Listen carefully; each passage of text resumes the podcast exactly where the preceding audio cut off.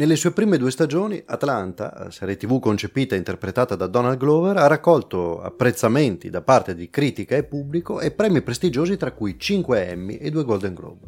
Il suo terzo ciclo di episodi, a disposizione del pubblico italiano nella sezione star della piattaforma Disney Plus, poteva essere a tutti gli effetti una cosiddetta stagione cuscinetto, ovvero una serie di puntate preparatorie alla quarta stagione finale in cui sostanzialmente, come in molti altri prodotti recenti, succede un po' di tutto, ma in realtà non cambia nulla. Glover, invece, essendo un fine conoscitore della serialità, ne scardina le regole in questa stagione in cui nulla accade, ma tutto cambia. Innanzitutto smonta la sua storia, partendo un po' più in là di quanto promesso, intervallando la narrazione orizzontale con delle puntate antologiche apparentemente slegate e tracciando una serie di sottotesti inquietanti che emergono solo in seconda battuta. Poi cambia i toni, rendendo il tutto più oscuro e onirico e infine smonta i suoi personaggi, togliendoli dalla comfort zone delle prime stagioni per immergerli in un bagno di disillusione e disperazione. Tutto questo senza mai perdere l'arma affilata e taglientissima della satira della società attuale. La sua scrittura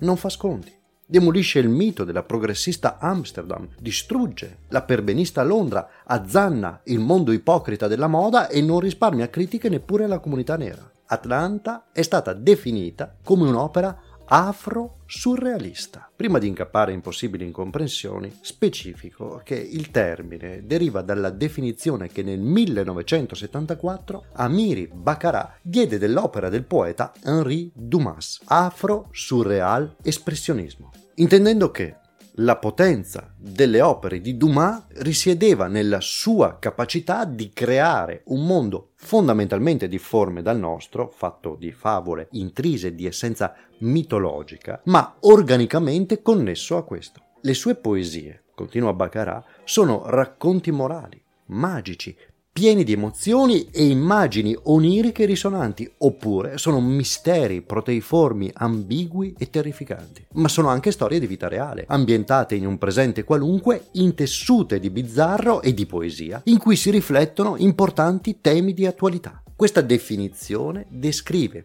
perfettamente l'atmosfera che pervade Atlanta. Afrosurrealismo non vuol dire aprire le porte verso un altro mondo, verso la sfera dell'inconscio, dell'impossibile, come chiedeva il surrealismo storico. L'afrosurrealismo è la voce di chi l'assurdo lo sperimenta ogni giorno, in un mondo permeato di ingiustizie. È lo sguardo di chi vive una realtà distorta senza averlo scelto, ma solo perché è nato sul lato sbagliato della strada. Ma facciamo un po' d'ordine. Avevamo lasciato i nostri quattro protagonisti all'indomani del primo tour di Alfred, detto Paperboy, nuova stella emergente del rap. Donald Glover interpreta il di lui cugino Earn, autopromossosi e manager tuttofare angelo custode. Della crew fa parte anche Darius, la cui funzione non è ben chiara a nessuno, ma la cui assenza si farebbe sentire, e in un certo qual modo anche Vanessa, ex fidanzata di Earn che ha seguito in Europa i suoi amici nel tentativo di rimettere ordine alla propria vita e che è interpretata da una sempre più brava Zazie Beats.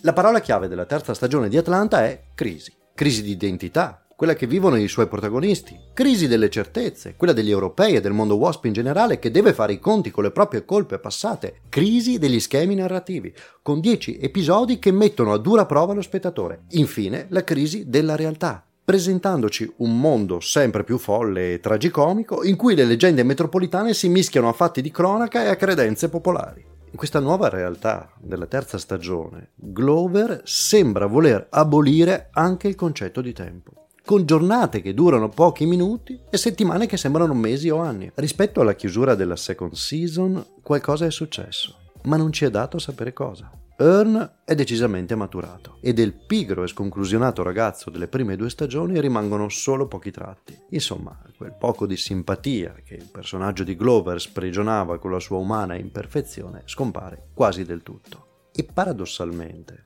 è un bene, perché Earn è la voce della ragionevolezza e del disincanto. È il lato vigile e cosciente della narrazione, lasciando a Pepperboy, Darius e Vanessa l'immersione in avventure oniriche. Darius ormai è sempre più altrove, perennemente alla ricerca di droghe o di imprese folli in cui le droghe lo spingono. Per fortuna il suo personaggio non cade nel cliché del ragazzo strafatto tutto buchi di memoria svarioni. Darius è ancora una figura poetica, sospesa fuori da un mondo da cui si sta progressivamente allontanando, con l'ausilio delle droghe certo, ma in più di un episodio. Sembra l'unico dotato di buonsenso in un mondo aggressivo e famelico che consuma e rovina quel poco di buono che rimane. Forse ci vede per quello che siamo. Come quando nel terzo episodio si ritrova ad assistere suo malgrado a una aggressione, che sembra in tutto e per tutto la rappresentazione plastica di ciò che avviene ogni giorno sui social network. E per questo decide di allontanarsi da noi. Pepperboy è la star, il ragazzo che ce l'ha fatta, ma è anche la mucca da mungere, l'ingranaggio di uno star system creato da uomini bianchi con cui scendere a patti. L'indole ribelle di Alfred, che deve fare i conti con l'uomo che è diventato e con l'artista che dovrebbe diventare, è in crisi a causa dei soldi, dei compromessi con il sistema, dei consigli cinici di altri artisti di colore e a causa anche della misteriosa Lorraine, interpretata dalla star di Pose Ava Gray, che rivela tutta la solitudine di Pepperboy. Rivista con gli occhi del poi, quanto può essere disperata la vita di un uomo che si ritrova a invocare il nome della propria madre nel bel mezzo del quartiere a luci rosse di Amsterdam. Poi c'è Vanessa, una presenza più che un personaggio. Se la Van che avevamo conosciuto nelle stagioni passate era una ragazza in difficoltà ma combattiva, una critica mai doma delle convenzioni sociali. Nella terza stagione la nostra si fa enigmatica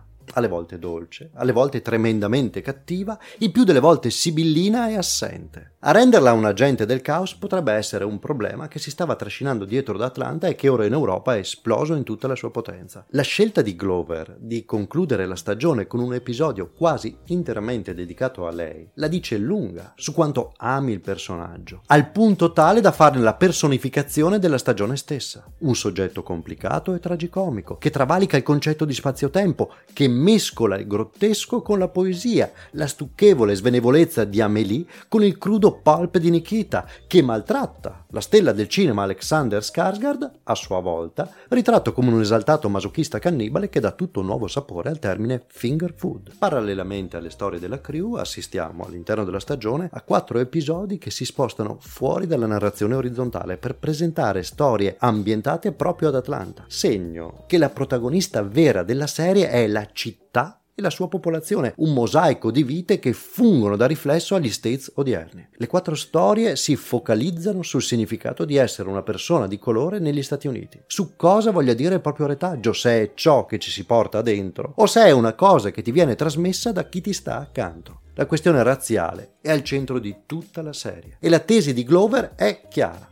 L'essere bianchi equivale a essere privilegiati e quel privilegio consiste nel poter deliberatamente ignorare la schiavitù, gli assassini, il dolore inflitto alla comunità nera. E a dichiararlo è niente meno che Liam Neeson, che forse qualcuno ricorderà negli anni scorsi essere stato protagonista di una dichiarazione che gli ha scatenato addosso la furia della comunità afroamericana. Gli europei, o i bianchi in generale, sono schiavi del politicamente corretto, o ne fanno cinicamente una possibilità di business. E poi c'è il redneck, una figura inquietante che ricorre, la coscienza sporca degli Stati Uniti. A lui spetta dichiarare che l'essere bianchi non ha nessun fondamento scientifico, è solo una questione di soldi e di sangue e chiunque può diventarlo. L'inquietante e grottesco whitewashing delle prime due stagioni nella terza è il fantasma che aleggia in ogni puntata. E in ogni puntata potrete cogliere un riferimento al mondo degli spiriti una nota stonata, una inquadratura in cui qualcosa non torna, un personaggio che passa attraverso un oggetto solido, uno che non appare dove dovrebbe essere, altri che ritornano dall'aldilà per consegnare un pacchetto. Esattamente un anno fa mi dedicai alle prime due stagioni qui su mondoserie.it segnalando l'episodio Teddy Perkins come il più bello e inquietante in assoluto. Posso dire senza ombra di dubbio che tutta la stagione 3 segue le orme di Teddy Perkins su un sentiero surreale. Atlanta è una storia di orrore quotidiano di coscienze che si sgretolano in cui Glover non fa sconti a nessuno. È un prodotto inquietante e consolatorio. Inquietante perché ci immerge in un mondo grottesco a cui nessuno di noi può sfuggire. Consolatorio perché, in buona sostanza, all'inferno almeno, saremmo in compagnia.